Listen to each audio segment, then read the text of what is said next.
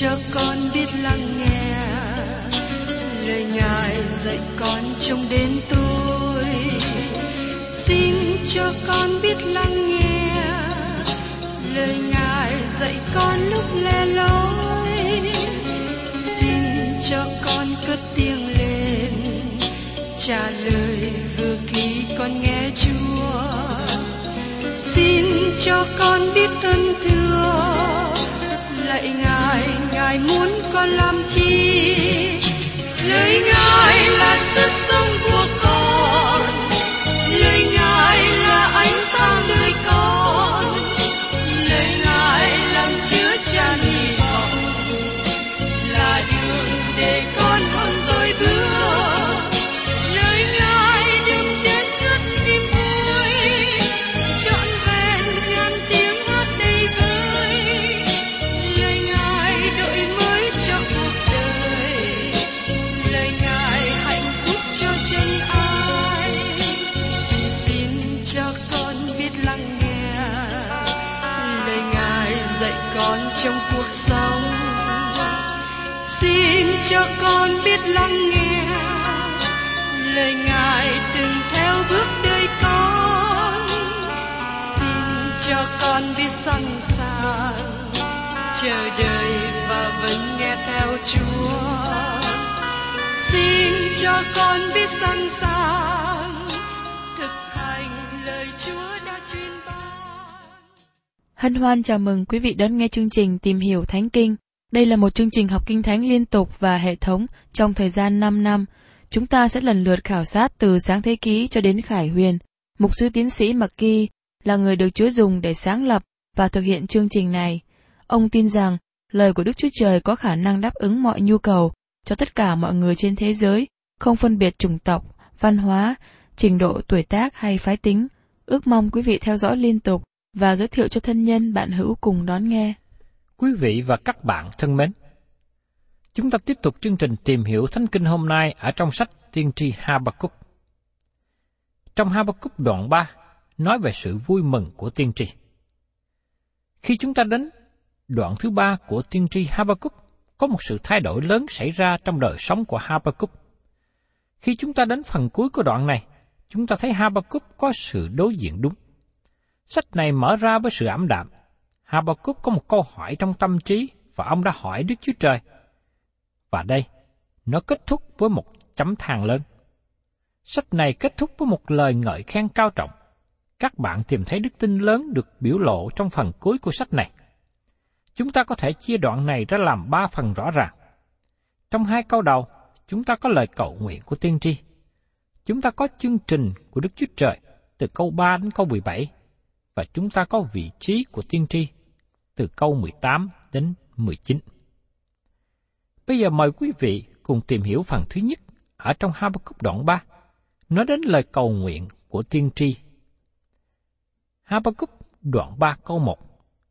Lời cầu nguyện của đấng tiên tri Ha-ba-cúc về thể thi ca.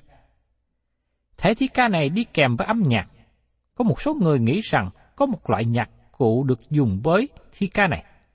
Và chúng ta thấy trong thi thiên có một thể thức giống như vậy, thí dụ như thi thiên thứ 7. Chúng ta biết rằng thi thiên này đi kèm với âm nhạc và lời cầu nguyện này của Ha-ba-cúc theo thể văn thư của Hebrew. Đây là một bài hát ngợi khen rất cao. Điều gì đã xảy ra trong đời sống của Ha-ba-cúc? Ông đã trải qua kinh nghiệm của một người ở tháp canh và kiên nhẫn sự trả lời từ Đức Chúa Trời. Ngài đã đem ông đến nơi có đức tin thật và mở mắt ông để thấy những điều mà ông không thấy trước đây. Vì thế, trong đoạn 3 này là bài ca của ông. Tôi có thể gọi đây là một bài ca của hội chúng. Nó là một bài ca vui vẻ. Nó được hát với một nhạc cụ đờn dây, căn cứ vào lời ghi chú mà chúng ta thấy phần cuối của sách này. Phó cho quản thường nhạc Khải Đàn mà hát bài này. Hay nói theo một cách dễ hiểu, thi thiên này gửi cho một nhạc trưởng dùng với đờn dây. Tôi nghĩ rằng, ghi chú nhỏ mà Ha-ba-cúc đặt ở phần cuối của đoạn này để cho biết những bài hát này được hát như thế nào. Có thể ông nói rằng, một người đơn ca nào đó đã hát bài này. Có phải tất cả các bài hát của hội chúng ngày nay hát với đàn dây không? Có thể các bạn và tôi không thích đàn dây và những gì ra từ đàn này. Nhưng dầu vậy, đàn dây thường được sử dụng để hát những bài hát của hội chúng. Rõ ràng, đó là những gì mà chúng ta có trong đoạn này, nhưng nó ở mức độ cao hơn âm nhạc mà chúng ta có hiện nay. Tôi không có chọn để nghe nhạc hiện đại hay là nhạc thời trang, nhưng tôi thường phải nghe rất nhiều. Nó là sự ngạc nhiên khi chúng ta nói nhiều về tự do ngôn luận, nhưng còn tự do nghe thì sao? Ngày nay tôi muốn bảo vệ lỗ tai của tôi, bảo vệ sự nghe của tôi.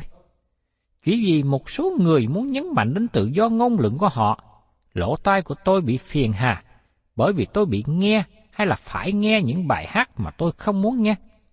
Tôi buộc phải nghe những bài hát dơ bẩn. Tôi cho đó là bài hát dơ bẩn, nhưng người khác cho đó là tự do của anh ta. Ngày nay, chúng ta không suy xét đến tự do của lỗ tai, tự do không nghe những bài hát xấu hiện hành xung quanh. Và tiếp đến ở trong Ha-ba-cúc đoạn 3 câu 2. Hỡi Đức Giê-hô-va, tôi đã nghe danh tiếng Ngài thì tôi sợ hãi. Hỡi Đức Giê-hô-va, xin Ngài lại khiến công việc Ngài dấy lên giữa các năm, tỏ ra cho biết giữa các năm. Khi Ngài đang giận, xin hãy nhớ lại sự thương xót. Bài hát của Ha-ba-cúc là một bài hát tuyệt vời. Tôi không nghĩ rằng bài hát này gây nên sự phiền hà cho lỗ tai của bất cứ người nghe nào. Nó là một lời cầu nguyện tốt đẹp. Ha-ba-cúc nói rằng, hỡi Đức Giê-hô-va, tôi đã nghe danh tiếng Ngài thì tôi sợ hãi. Nói một cách khác, Đức Chúa Trời đã trả lời cho Ha-ba-cúc. Ngài nói với ông, giờ đây, Ha-ba-cúc hãy nghe. Chúa muốn ngươi ở trong tháp canh. Chúa muốn ngươi bước đi bởi đức tin. Chúa muốn ngươi tin cậy Ngài. Ngươi nghĩ rằng Chúa không làm điều gì với tội lỗi của dân Ngài. Nhưng Chúa đang làm. Chúa đang chuẩn bị một quốc gia gọi là Canh Đê hay Babylon, và họ được sử dụng giống như Chúa đã sử dụng Assyri trước đây để chống nghịch với vương quốc miền Bắc của Y-sơ-ra-ên. Assyri được gọi là cây roi của sự thạnh nộ. Nhưng khi Chúa bỏ Babylon, Chúa sẽ đoán xét họ, và Chúa sẽ phán xét họ trên nền tảng công bình. Sự phán xét của Đức Chúa Trời với Babylon được nói đến trong đoạn 2 với 5 lời rủa xả khốn thai. Quốc gia này phạm tội và nó đem họ đi xuống. Đức Chúa Trời đã làm cho nước Babylon sụp đổ. Một điều đáng chú ý là Ha-ba-cúc giờ đây có sự đổi ngược, có sự thay đổi.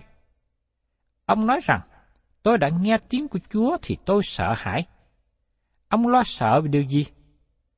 Trước đây Ha-ba-cúc nghĩ rằng Đức Chúa Trời không làm điều gì hết.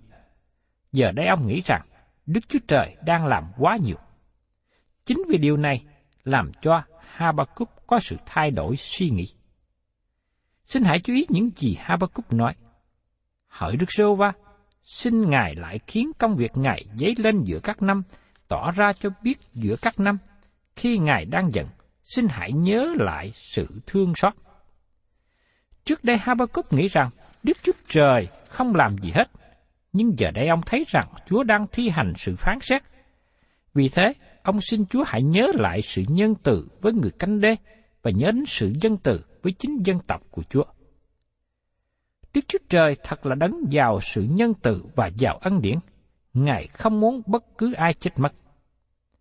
Ngày nay khi nhìn giống như Đức Chúa Trời không làm chi hết, nhưng các bạn và tôi có thể lên tháp canh của Ha-ba-cúc để chúng ta học biết rằng người công bình sống bởi đức tin. Để chúng ta có đức tin bước đi với Đức Chúa Trời và nhìn thấy những gì Đức Chúa Trời đang làm phía sau bức màn. Tôi nghĩ rằng chúng ta cũng sẽ ngạc nhiên giống như Ha-ba-cúc. Và tôi nghĩ rằng chúng ta cầu xin Đức Chúa Trời nhớ lại sự nhân từ của Ngài. Ngày nay, có nhiều người thấy tình trạng tệ hại của đất nước, tệ hại của dân chúng rồi thất vọng, chán nản, bỏ cuộc. Nhưng tôi xin thưa với các bạn rằng, khi chúng ta biết Đức Chúa Trời đang thi hành sự phán xét, chúng ta cần đến với Ngài và kêu lên, lạy Chúa, xin nhớ đến sự nhân từ của Ngài. Chúng ta cần sự nhân từ của Đức Chúa Trời. Chúng ta nói nhiều về mưa phước hạnh, Nhưng ngày nay, chúng ta cần nói nhiều về mưa của sự nhân từ đến từ Đức Chúa Trời toàn năng. Điều gì đã xảy ra làm cho Ha-ba-cúc thay đổi suy nghĩ? Trước nhất, ông nói rằng, tại sao Đức Chúa Trời không làm gì hết? Tại sao Đức Chúa Trời để họ thoát khỏi án phạt tội lỗi? Giờ đây, Đức Chúa Trời cho Ha-ba-cúc thấy những gì Ngài đang làm, và Ha-ba-cúc kêu cầu sự nhân từ của Đức Chúa Trời. Nếu chúng ta biết Đức Chúa Trời đang hành động trong sự phán xét như thế, tôi tin rằng quý vị sẽ quỳ gối xuống và cầu nguyện với Đức Chúa Trời toàn năng cho đất nước của mình, cho dân tộc của mình. Đây cũng là điều mà tôi thường cầu nguyện. Xin Chúa nhớ đến sự nhân từ. Xin Chúa tha thứ cho dân tộc Việt Nam. Xin Chúa cho có thêm thì giờ để người Việt Nam quay trở về cùng với Đức Chúa Trời. Giờ đây chúng ta nghe tiếp tục lời cầu nguyện tốt đẹp này. Lời cầu nguyện của Ha-ba-cúc thật sự là nhắc lại những gì Đức Chúa Trời đã làm trong lịch sử dân tộc Y-sơ-ra-ên. Với bối cảnh những gì Đức Chúa Trời đã làm trong quá khứ, và Chúa cũng tiếp tục làm như vậy trong tương lai. Đó là ý tưởng mà chúng ta thấy trong đoạn này. Các bạn có thể nương cậy trên những gì Đức Chúa Trời đã làm trong quá khứ. Như sứ đồ Phao-lô đã viết điều này cho những cơ đốc nhân, và câu này cũng cho đời sống của tôi nữa. Trong Philip đoạn 1 câu 6, tôi tin chắc rằng Đấng đã khởi làm việc lành trong anh em sẽ làm trọn hết cho đến ngày của Đức Chúa Giê-xu Christ. Đức Chúa Trời có khởi sự làm việc tốt lành trong đời sống của các bạn không? Ngài đã đem các bạn đến thời điểm hiện nay phải không? Ngài đã làm điều tốt cho các bạn, và các bạn có thể tin chắc rằng Ngài sẽ làm điều tốt cho các bạn cho đến ngày của Đấng Christ, cho đến ngày Đấng Christ đem các bạn ra khỏi thế gian, cho đến khi các bạn trở nên giống như Ngài. Đây là sự vững tin của chúng ta, và đây cũng là sự tin cậy lớn trong thi thiên Ha-ba-cúc. Thưa các bạn, trong phân đoạn này, tôi tin rằng có 3 người ở trong bối cảnh. Do vậy, không có một người nào đề cập bởi tên, bởi vì thi thiên này không nói về những gì con người làm, nhưng thi thiên này nói những gì Đức Chúa Trời làm qua con người. Đức Chúa Trời có chương trình lớn lao tốt đẹp của Ngài. Vì thế, những người này không được đề cập bởi tên. Có nhiều học giả thấy rằng đây chỉ có 2 tên, nhưng tôi tin rằng chúng ta có Abraham từ trong câu 3 đến câu 6, Mô-sê trong câu 7 đến câu 10, và Giô-suê trong câu 11 đến 15. Do vậy, có nhiều người nghĩ rằng chỉ có Mô-sê được đề cập từ câu 3 đến câu 10. Mời quý vị cùng theo dõi ở trong sách Ha-ba-cúc đoạn 3, câu 3. Đức Chúa Trời từ Thê-mang, Đấng Thánh từ núi Pa-rang, vinh hiển và bao phủ các tường trời, đất đầy sự ngợi khen Ngài. Thê-mang thuộc về Ê-đôm, Pa-rang là nơi gần núi Sinai. Nhiều người nghĩ rằng điều này đề cập về thời kỳ dân Israel ra khỏi xứ Ai Cập. Do vậy, xin các bạn cũng nhớ rằng Abraham đã đi xuống Ai Cập trước thời kỳ đó. Một chữ lý thú mà chúng ta tìm thấy trong thi thiên này là Sela, ở cuối câu 3, câu 9 và câu 13. Có một vài quan điểm khác nhau về ý nghĩa của chữ Sela là gì. Một số người cho rằng Sela là chữ ngưng nghỉ trong âm nhạc, một chỗ lấy hơi. Một số người cho rằng đây là chỗ mà người đánh trống được đi vào và âm nhạc đi lên điệu cao. Tôi là người không biết nhiều về âm nhạc, nhưng tôi nghĩ Sela có nghĩa là dừng lại, nhìn xem và lắng nghe. Đó là những gì tôi nghĩ về ý nghĩa của chữ Sela. Khi các bạn chuẩn bị băng qua đường rầy xe lửa, có một tấm bảng cảnh giác. Dừng lại, nhìn xem và lắng nghe. Đức Chúa Trời muốn nói rằng, hãy nhìn xem và chú ý. Hãy chắc chắn nghe điều này. Dầu rằng câu này có nói về Abraham, Mô-sê cũng không quan trọng. Điều quan trọng là Đức Chúa Trời được hiện diện với cả 2 người này. Tại đây, có một hình ảnh lạ lùng về sự vinh hiển Đức Chúa Trời. Sự vinh hiển Ngài bao phủ các tầng trời, đất đầy sự vinh hiển Ngài. Điều này chưa xảy ra một cách trọn vẹn, nhưng đối với Abraham có sự ngợi khen trong lòng của ông. Khi dân Israel ra khỏi Ai Cập, lúc đầu họ ngợi khen Đức Chúa Trời trong lòng, nhưng sau đó tiếp tục hành trình, họ trở nên những người phàn nàn. Sự vinh hiển của Ngài bao phủ các tầng trời. Chúng ta được sự cảm kích hiện nay, những người tin nhận với sự vinh hiển của Đức Chúa Trời chúng ta. Ngài là đấng tôn nghiêm, quyền năng và lạ lùng. Tiếp đến, mời quý vị cùng xem ở trong Ha-ba-cúc đoạn 3 câu 4. Sự chói rạng của Ngài như ánh sáng, những tia sáng ra từ tay Ngài và quyền năng Ngài giấu trong nơi đó. Như các bạn biết, khi mặt trời mọc lên, những tia sáng phát ra từ đó. Đây là hình ảnh được nói về sự đến của Ngài. Tôi nghĩ khi Chúa Giê-xu trở lại và đem hội thánh của Ngài ra khỏi thế gian, sự vinh hiển được tỏ bày ra. Đó cũng là sự thật khi Chúa Giê-xu trở lại trái đất này để thiết lập nước trời. Nhưng sự vinh hiển đó không được tỏ bày ra khi Chúa Giê-xu giáng sanh tại Bethlehem. Quyền năng Ngài giấu trong nơi đó. Nói một cách khác, sự vinh hiển của Đức Chúa Trời bao phủ Ngài mà các bạn không thể nhìn thấy Ngài. Sự vinh hiển của Đức Chúa Trời bị che khuất. Ngôi của Ngài rất oai nghiêm. Đó là điều mà Cơ Đốc nhân cần nhận biết và tôn kính. Tiếp đến, chúng ta xem ở trong Ha-ba-cúc đoạn 3 câu 5.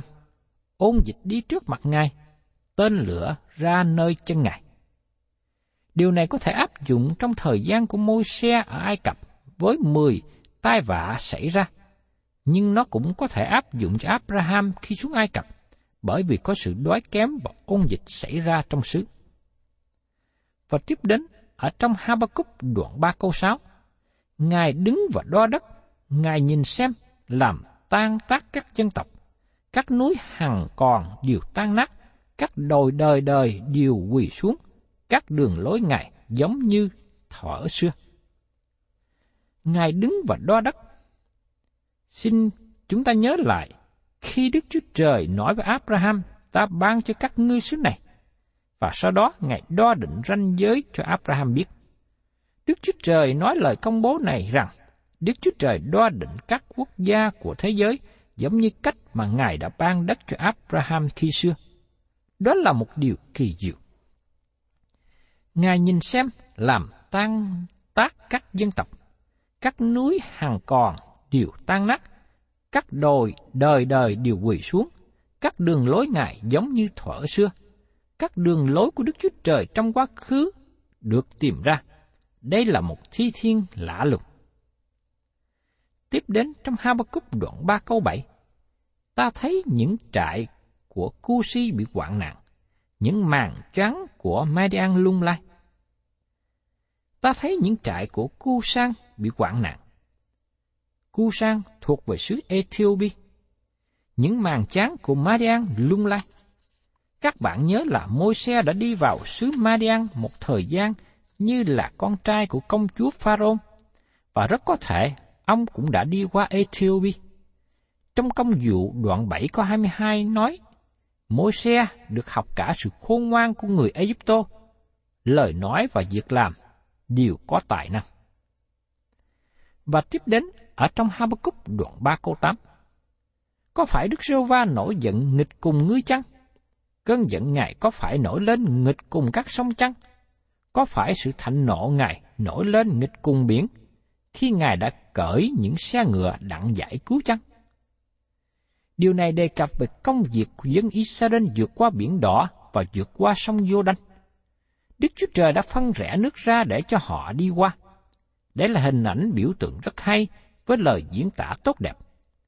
Nó là văn thư của Hebrew và nó nói về sự kiện Đức Chúa Trời không có giận với sông, với biển, bởi vì nó chặn đường. Đức Chúa Trời đã phân rẽ biển Đỏ, đã phân rẽ sông Giô-đanh cho dân Ngài đi qua bằng quyền năng của Ngài. Và trong Ha-ba-cúc đoạn 3 câu 9, cung Ngài ra khỏi bao, lời thề cùng các chi phái là lời chắc chắn, Ngài phân rẽ đất làm cho sông chảy ra. Đức Chúa Trời đã làm tốt giao ước của Ngài, lời hứa của Ngài với dân sự của Ngài. Một lần nữa, vào cuối câu này có chữ Sela được nói lên, có nghĩa là tiếng trống đánh được vang dội lên. Điều này kêu gọi sự tỉnh thức để nghe những gì Đức Chúa Trời nói. Ngài phân rẽ đất, làm cho sông chảy ra. Đây là hình ảnh diễn tả về công việc của Đức Chúa Trời làm cho đất và nước. Và trong Ha-ba-cúc đoạn 3 câu 10, các núi thấy Ngài thì đều sợ hãi, các dòng nước chảy mạnh, vực sâu vang tiếng, rúng biển giơ tay lên cao. Khi Mô-sê lên ngọn núi Sinai để nhận lấy luật pháp từ Đức Chúa Trời, núi rung động và dân chúng Israel sợ hãi. Họ thật sự không muốn đến gần, họ không muốn Đức Chúa Trời nói chuyện cùng họ, bởi vì họ rất kinh hãi. Các câu này là hình ảnh về cách nào Đức Chúa Trời giải cứu dân Israel qua Mô-sê. Trước nhất, Đức Chúa Trời lập giao ước với Abraham và Ngài đã làm tốt. Sau đó, Đức Chúa Trời lập giao ước với Mô-sê rằng Ngài giải cứu dân Israel ra khỏi Ai Cập. Ngài cũng làm tốt giao ước này. Đức Chúa Trời giải cứu họ đúng như lời Ngài đã nói. Trong Ha-ba-cúc đoạn 3 câu 11, chúng ta thấy đề cập đến một việc quan hệ đến Giô-suê. Tôi nghĩ rằng bối cảnh này nói rõ về Giô-suê. Nhưng như tôi đã nói trước đây, tên của ông không được đề cập. Công việc của Đức Chúa Trời được nhấn mạnh, chứ không phải Giô-suê được nhấn mạnh. Trong Ha-ba-cúc đoạn 3 câu 11, mặt trời, mặt trăng dừng lại trong nơi ở nó, vì cớ bóng sáng của những tên Ngài và chớp nhoáng của gươm giáo Ngài chiếu ra. Điều này được đề cập rõ đến lời cầu xin của Giô-suê cho mặt trời dừng lại, như được ký thuật ở trong Giô-suê đoạn 10, câu 12 đến 14. Ngài mà Đức Giê-hô-va phó dân A-mô-rít cho dân Israel, thì Giô-suê thưa cùng Giê-hô-va tại trước mặt Israel mà rằng: Hỡi mặt trời, hãy dừng lại trên Gabaon, hỡi mặt trăng, hãy dừng lại trên chủng A-Ga-lô. Mặt trời bèn dừng, mặt trăng liền dừng, cho đến chừng dân sự báo thù quân nghịch mình. Điều đó há không có chép trong sách Ga-za sao? Mặt trời lại dừng giữa trời, mặt trăng không dội lạng ước một ngày tròn. Từ trước và về sau, chẳng hề có ngày nào như ngày đó, là ngày Đức Giê-hô-va có nhậm lời cầu nguyện của một loài người, vì Đức Giê-hô-va chiến cự cho dân Israel. Thưa quý vị và các bạn, đây là một công việc lạ lùng của Đức Chúa Trời. Ngài nhắc lại cho Ha-ba-cúc nhớ, và ông ngợi khen Ngài, đầu phục Ngài. Tôi cũng mong ước rằng, quý vị nhớ lại những gì mà Đức Chúa Trời đã làm trong lịch sử của nhân loại trải qua. Nhưng đồng thời, tôi cũng mong muốn là các bạn nhớ lại những gì Đức Chúa Trời đã làm trên chính đời sống của mình. Ngài đã làm việc tốt lành cho chúng ta trong quá khứ. Ngài sẽ tiếp tục làm việc tốt lành trong hiện tại. Và Chúa sẽ tiếp tục làm những điều tốt lành trong tương lai những ngày sắp tới. Xin Chúa cho tôi và quý ông bạn chị em, chúng ta đặt lòng tin cậy vào Đức Chúa Trời, đầu phục Ngài, vì biết rằng Ngài là Đức Chúa Trời toàn năng và Ngài chăm sóc, bảo hộ những người thuộc về Ngài. Xin Chúa cho chúng ta hằng biết đi theo đường lối và sự dẫn dắt của Ngài luôn luôn. Thân chào tạm biệt quý vị và xin hẹn tái ngộ cùng quý vị trong chương trình Tìm Hiểu Thánh Kinh kỳ sau.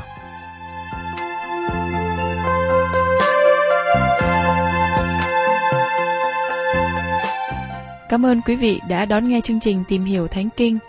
Nếu quý vị muốn có loạt bài này, xin liên lạc với chúng tôi theo địa chỉ sẽ được đọc vào cuối chương trình. Kính chào quý thính giả.